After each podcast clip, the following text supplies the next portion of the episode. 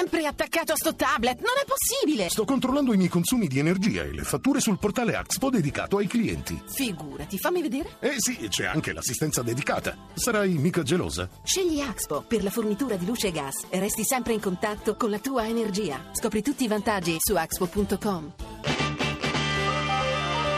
RAI GR1 e ha come conseguenza uno spreco di molto tempo prezioso da parte dei giudici. Sua moglie ha soddisfatto tutte le sue richieste. È disposto a concedere a questa donna il divorzio? Insieme a te non ci sto più, guardo le nuvole lassù.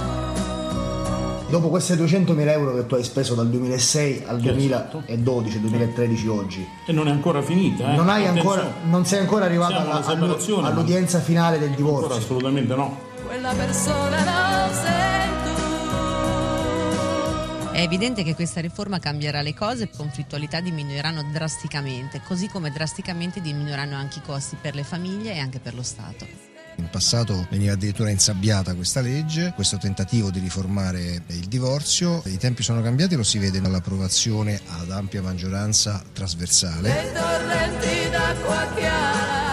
Una eh, rivoluzione copernicana del diritto di famiglia, la riduzione drastica dei tempi di attesa della fase della separazione, gli italiani non ne potevano più di tempi lunghi e di costi eccessivi e soprattutto un modo per tamponare il turismo ricorsile.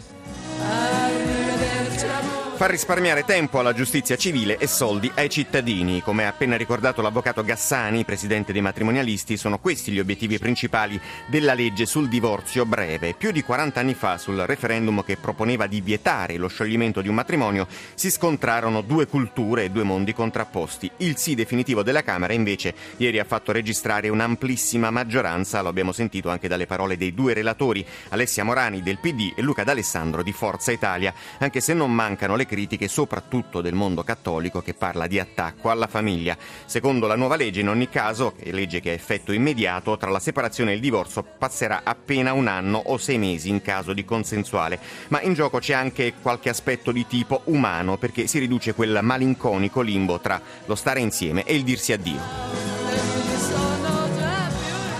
Le altre notizie, oggi il Consiglio europeo sul piano immigrazione, nella bozza più fondi e la distruzione dei barconi, possibili anche azioni militari. Intanto il Premier Renzi avverte non arrivano solo innocenti ma anche terroristi. Prosegue poi l'inchiesta di Catania sul naufragio, migranti trattati in maniera disumana, dicono gli inquirenti, picchiati prima dell'imbarco. Legge elettorale alla battaglia finale, lunedì il provvedimento sarà in aula dopo il sì in commissione senza però le opposizioni.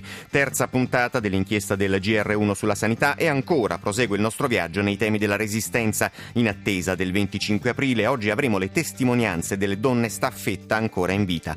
La cultura, oggi la giornata mondiale del libro voluta dall'UNESCO, lo sport, la Juve soffre ma torna tra le quattro grandi d'Europa dopo 12 anni.